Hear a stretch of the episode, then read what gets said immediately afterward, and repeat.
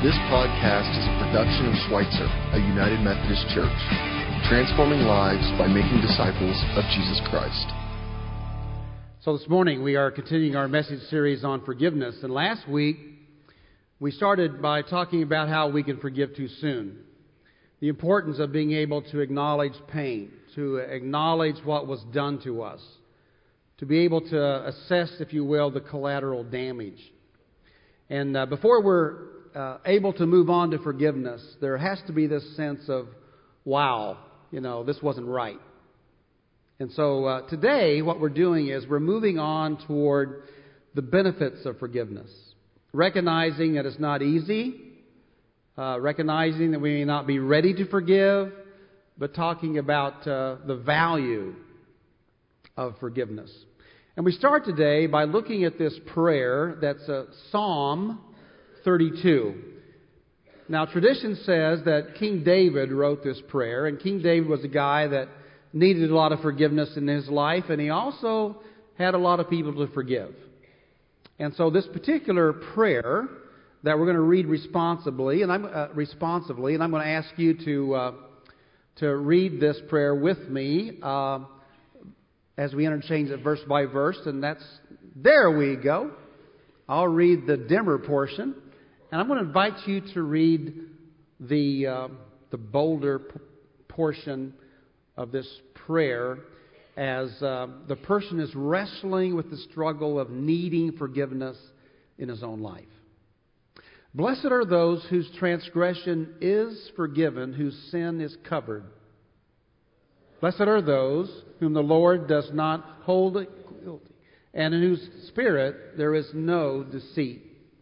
When I did not declare my sin, my body wasted away through my groaning all day long.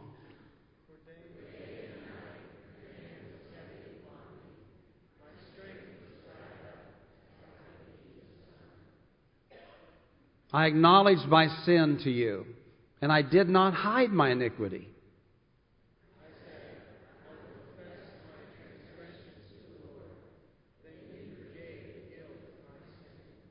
Therefore, let those who are godly offer prayer to you.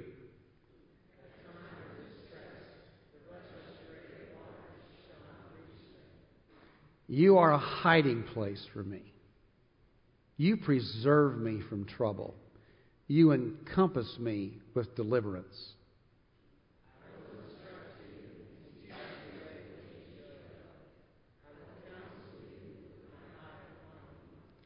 Do not be like an unruly horse or a mule without understanding, whose temper must be curbed with bit and bridle.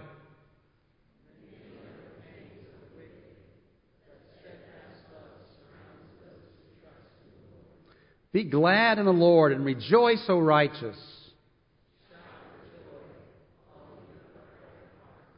And so here we have this struggle, this honest confession, this need of forgiveness. Did you notice the verses in verses 3 and 4 as David says these words? While I kept silence, so while I keep it all inside of me,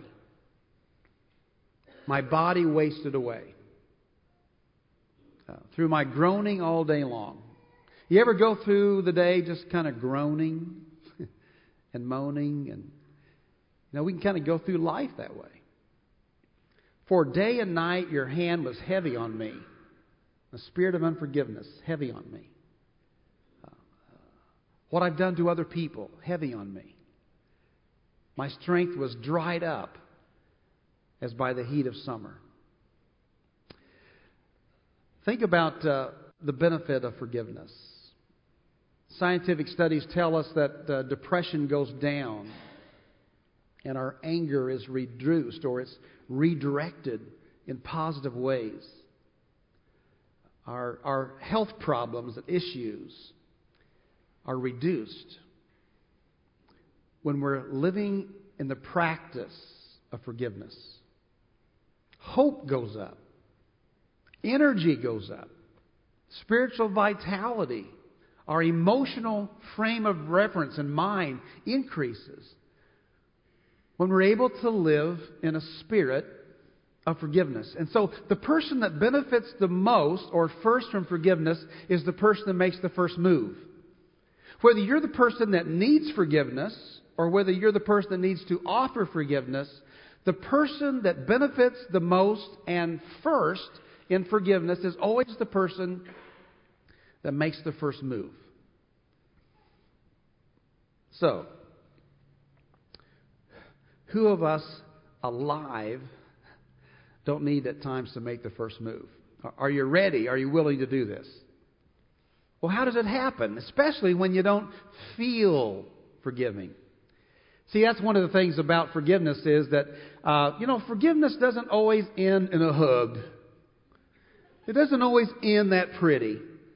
It doesn't mean to start with that we have these warm, fuzzy feelings, nor does it mean that we will automatically end up there. It doesn't always work that way. But forgiveness is a choice, it's a decision. Now, it's not a decision to excuse the action or the inaction of what somebody may have done to us. But it separates the perpetrator and the crime itself. It, it recognizes that uh, we will never justify the action. But that doesn't require us to hold on to what was done. Now, it doesn't mean that we forgive and we forget. It doesn't mean that we forget the memory, nor should we. But what we do forget is this sense of resentment and bitterness and pain that we kind of carry around with us. We, we, we let go of that eventually. And so forgiveness is a decision, it's a choice that I make. Or to receive forgiveness. Boy, that's hard too, isn't it? To say, I am sorry. I was wrong. Will you forgive me? So it's not easy, but it's liberating. Now, how do you get to that place, especially if you're the one that's holding something against someone and the person isn't asking you for forgiveness? Richard Foster, in uh, his book, The Prayers of the Heart, has a couple of prayers for us we're looking at. We're looking at a couple of prayers each week. And in these prayers, uh, the first prayer is turning. And what he does in this prayer is he doesn't uh, say what we want to say necessarily, but he speaks truth. And so I have found that times when I can't pray myself, I need to pray somebody else's prayers that's written for me at this time in my life. And, and this is a great turning prayer. God, I cannot separate my hatred for what was done from the person who did it. I despise the deed. I loathe the person who did the deed. My rage is my only revenge. That's, that's the confession. But God, my rage destroys me too. I feel this seething anger searing my own soul. O oh Lord my God, deliver me from the evil I would do to myself. Deliver me from the evil, the hurt, the damage that I'm doing to myself. You see, if I'm holding somebody else in the prison of my heart and I'm standing guard over that prison and that prisoner, I'm tied to that. I'm just as tied to that as the person that I'm holding in prison. And so we move on to the forgiving part of the prayer. I refuse for all this evil to control me anymore. I will not be held in bondage in my hate any longer. But the strength to love is not in me. I must wait for your enabling. Now, in your great power and with a trembling heart, I speak your word of forgiveness thing about forgiveness is it's humbling. It recognizes that uh, I don't have this strength in my, in my own self. I don't have the ability to manage my own life. I don't have the ability to manage my relationships. I don't have the ability to find mercy and forgiveness and strength on my own. And it causes me to rely on the strength of God. And it also helps me to step out of my subjectivity. Now, here's an exercise you may want to try. I did this this week. I just sat in a chair, and I've got an empty chair across from me. And, uh, you know, when you do spring cleaning, sometimes you discover stuff that you've been carrying around with you longer than you think. And I recognized that I had been holding some things against this person that I haven't spoken to for over a decade. Now, if I would have just called her up and said, you know, by the way, I just want you to know I forgive you, how do you think she would have responded to that? what? so I sat in this chair and I imagined her being in this chair and I greeted her and I spoke to her and I said to her, you know, when you did this and this and this, that that just hurt me a lot.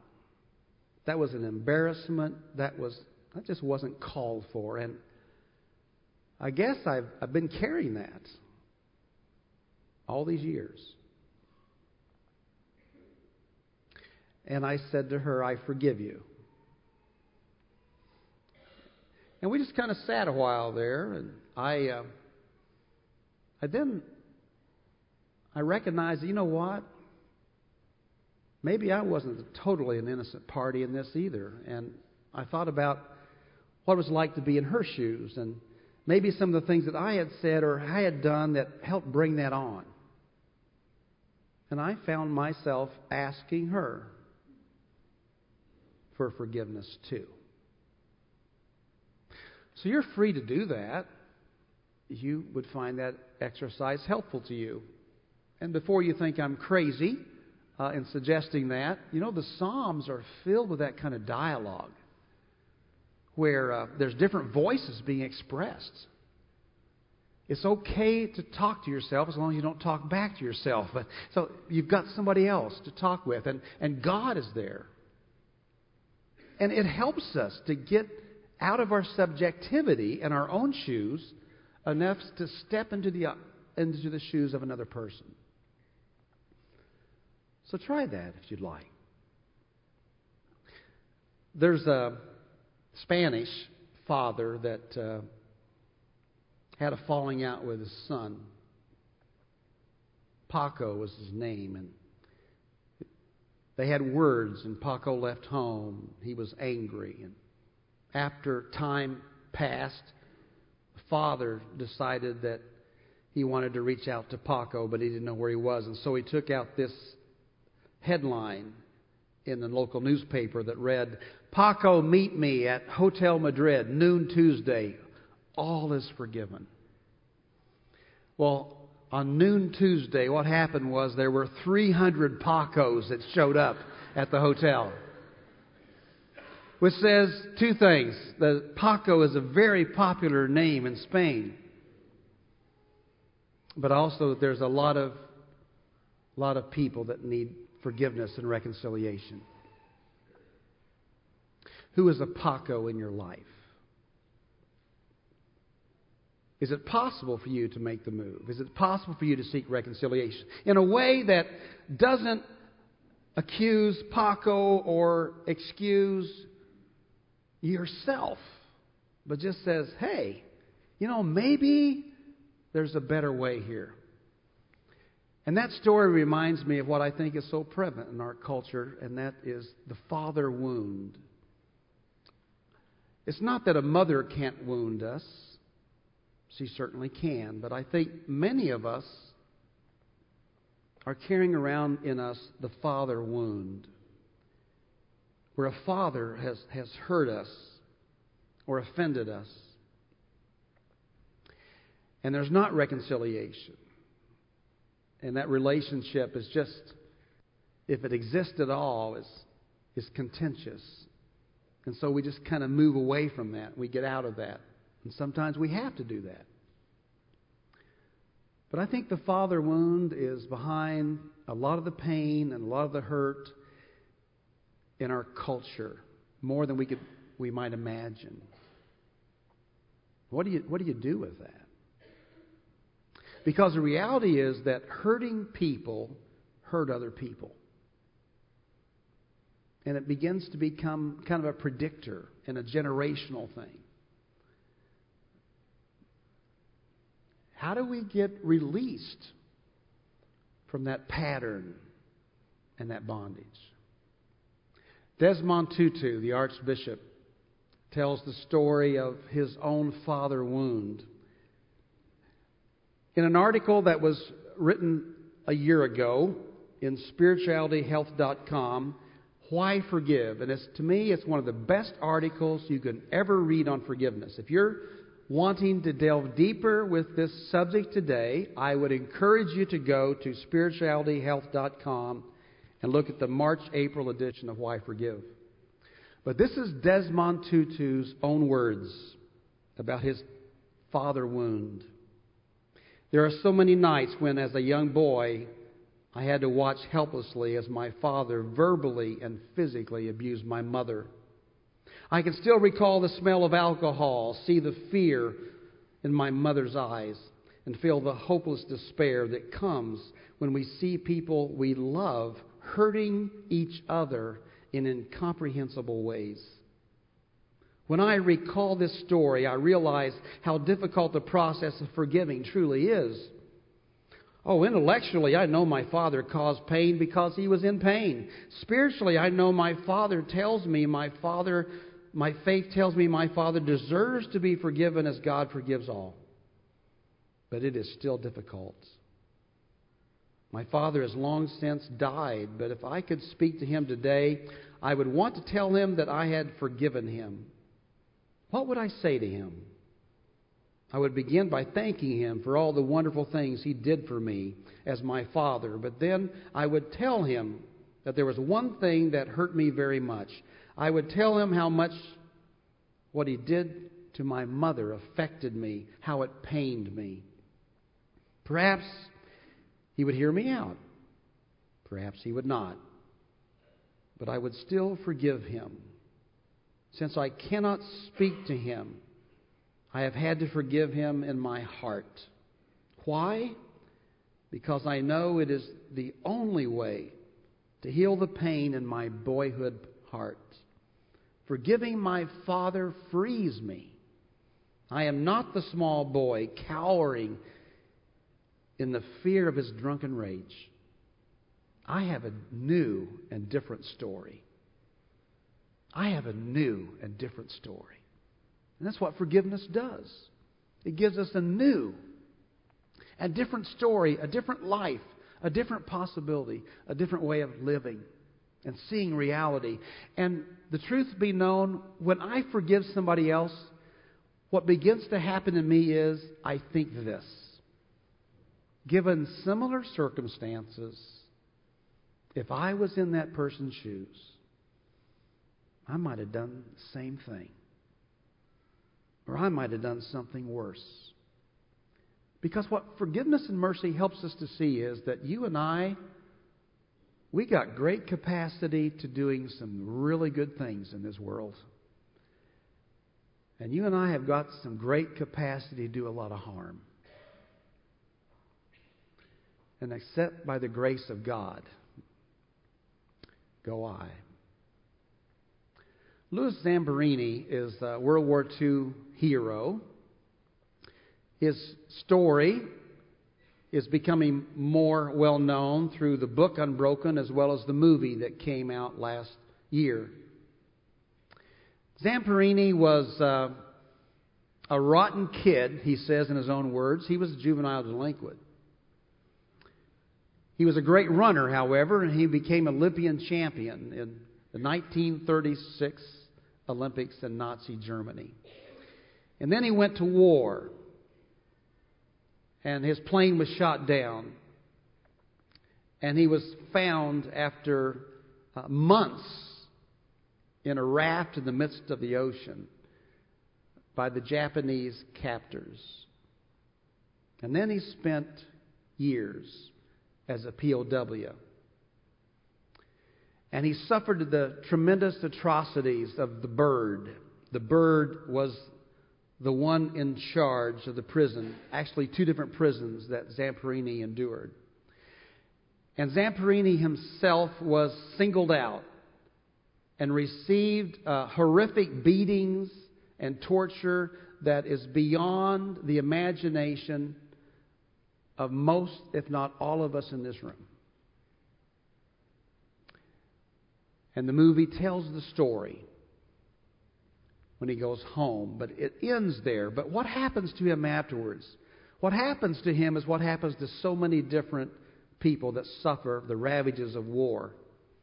He suffers from post traumatic stress syndrome. He has horrific nightmares where he wants to kill the bird. And he can't let it go, and he's not easy to live with. But then something happens to him forgiveness. Let's watch an interview with him, Louis Zamperini, in his own words, not long before his death last year. Well, we were we were both scared. I just I just I couldn't figure out what was happening. But the nightmares started in prison because every day when he would punish me, I'd clench my fist. Yeah. And he knew I wanted to hit him. And he said, if I draw my sword, I must use it. So I had nightmares there all the way home. And I, there was never a night I didn't dream about getting this guy. And uh, so, but when I woke up in a cold sweat uh, with my hand around my wife's throat, that really scared me. And of course, it scared her. and uh, and then she, and we were, uh, a young couple in the apartment came to uh, our apartment and knocked on the door and started telling us about a young evangelist coming to L.A. And he started to quote scripture, and boy, that, that hit me. I, I said, hey, I'm out of here. And my, my wife listened. And when Billy came, they talked her into going down with them. And she, in the meantime, she had already filed for a divorce. Yeah. And then uh, but when she came home and tried to get me to go down, I fought her. Uh, but then she said something that softened me up. She said, because of my conversion, I'm not going to get a divorce. Well, that really softened me up a bit, and so she was able to persuade me to go down here, Billy. But then again, he was quoting scripture, and that really hit me between the eyes. And I said, I don't need anybody to tell me I'm a sinner. I know I am. And so I got mad, pulled her on home, uh, but uh, the next day she's all over me again, and and I said, okay, okay, I'll go back on one condition. When he says every head bowed and every eye closed, we're out. And so back again we went, and Billy finished his sermon, and I said, let's go. And then he said something like, um, when people come to the end of their rope and they have nowhere else to turn, they turn to God. And I thought, yeah, that's what I did. And on the raft in prison camp, all the prisoners were praying about the same prayer Get me home alive to my family, and I'll seek you and serve you. Well, he got me home alive, and I didn't keep my promise, and that really hit me between the eyes. So instead of leaving the tent, I went back to the prayer room and made a confession of my faith in Christ. Amen. So now, you wanted to kill the bird.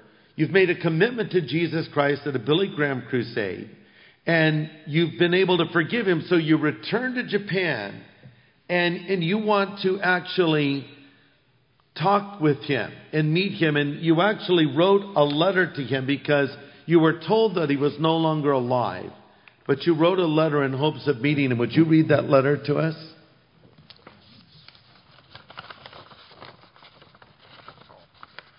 So, Mutsuhiro Watanabe, as a result of my prisoner of war experience under your unwanted and unreasonable punishment, my post-war life became a nightmare. It was not so much due to the pain and the suffering as it was to the tension of stress and humiliation that caused me to hate with a vengeance. Under your discipline, my rights not only as a prisoner but also as a human being were stripped from me. It was a struggle to maintain enough dignity and hope to live until the war's end. The post-war nightmares caused my life to crumble, but thanks to a confrontation with God through the evangelist Billy Graham, I committed my life to Christ. Love replaced the hate I had for you. Christ said, forgive your enemies and pray for them. As you probably know, I returned to Japan in 1952 and was graciously allowed to address all the Japanese war criminals at Sugamo prison. I asked them about you and was told that you probably had committed harikiri, which I was sad to hear. At that moment, like the others, I also forgave you and now would hope that you would also become a Christian. So Zamperini is a hero. Sure, he's a World War II hero, but he's a hero in a different way. He's a hero in the kingdom of God. He's a hero uh, because, first of all, he's able to receive forgiveness.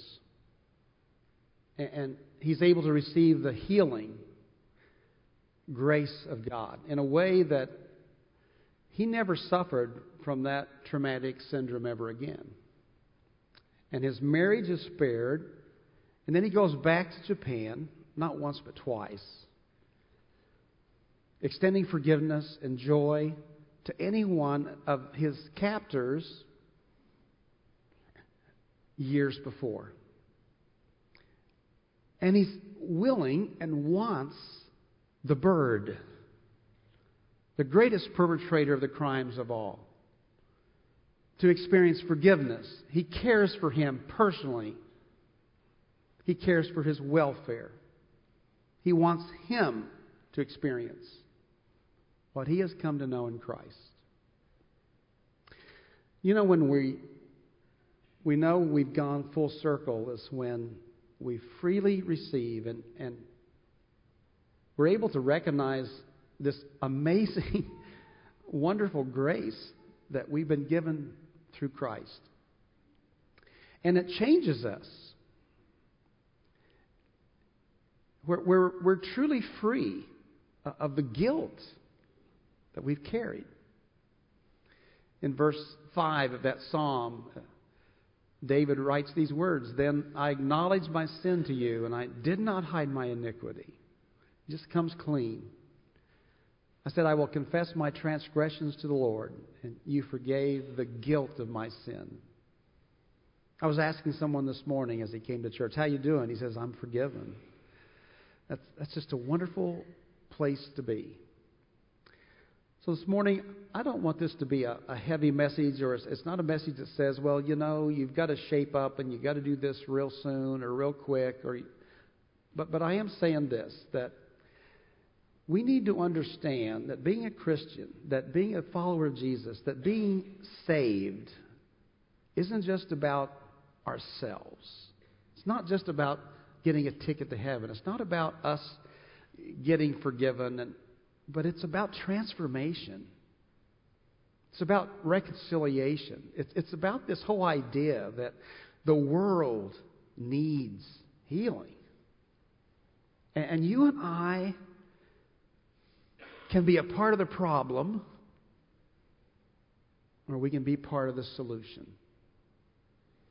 And we don't have the power in our own self to do this, and we are not about to change the other person. That's beyond us. God doesn't expect us to do that.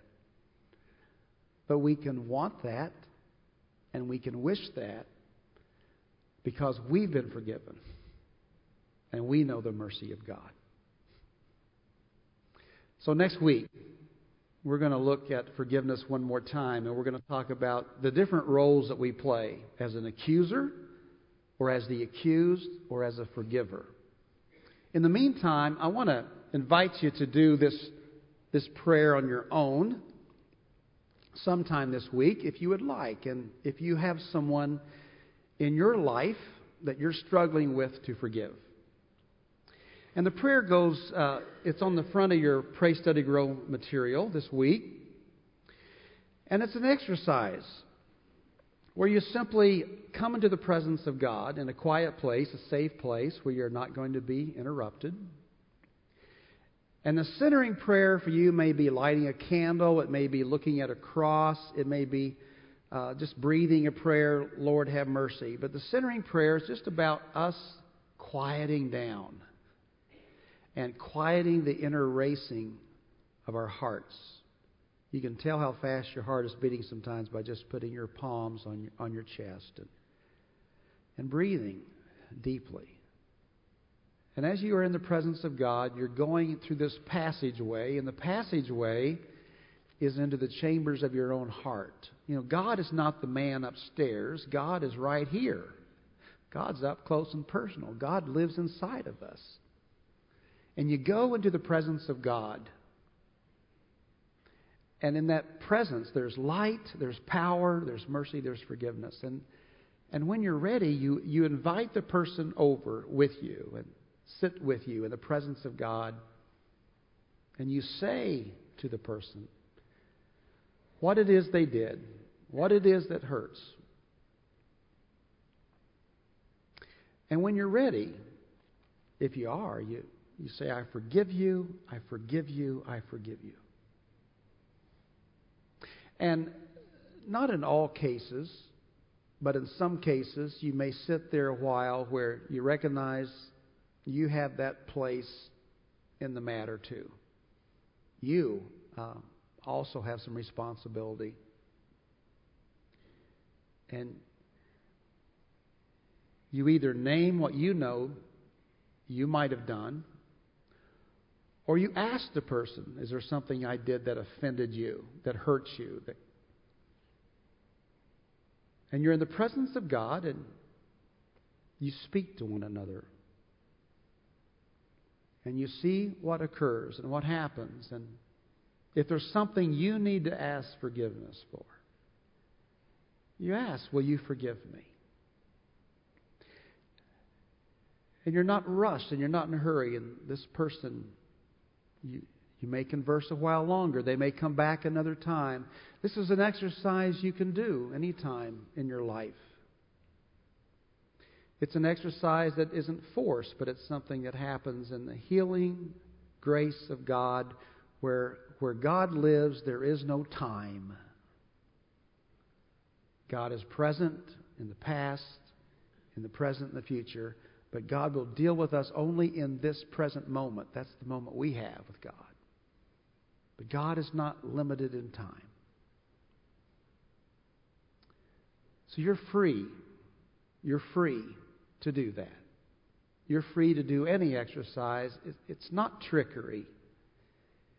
But anything you do that you can do to bring yourself into the presence of God and be true with, to yourself, to your own emotions, whatever you're carrying. Acknowledging that we do not have the strength or power to do this ourselves, but to place ourselves in the presence of God and let God's mercy and forgiveness go to work. So, as the band comes, we're going to invite you just to come and just be where you are and be present and prayerful for a few moments as you sit with God and go into the chambers of your heart this morning. Let's be still and know that He is God.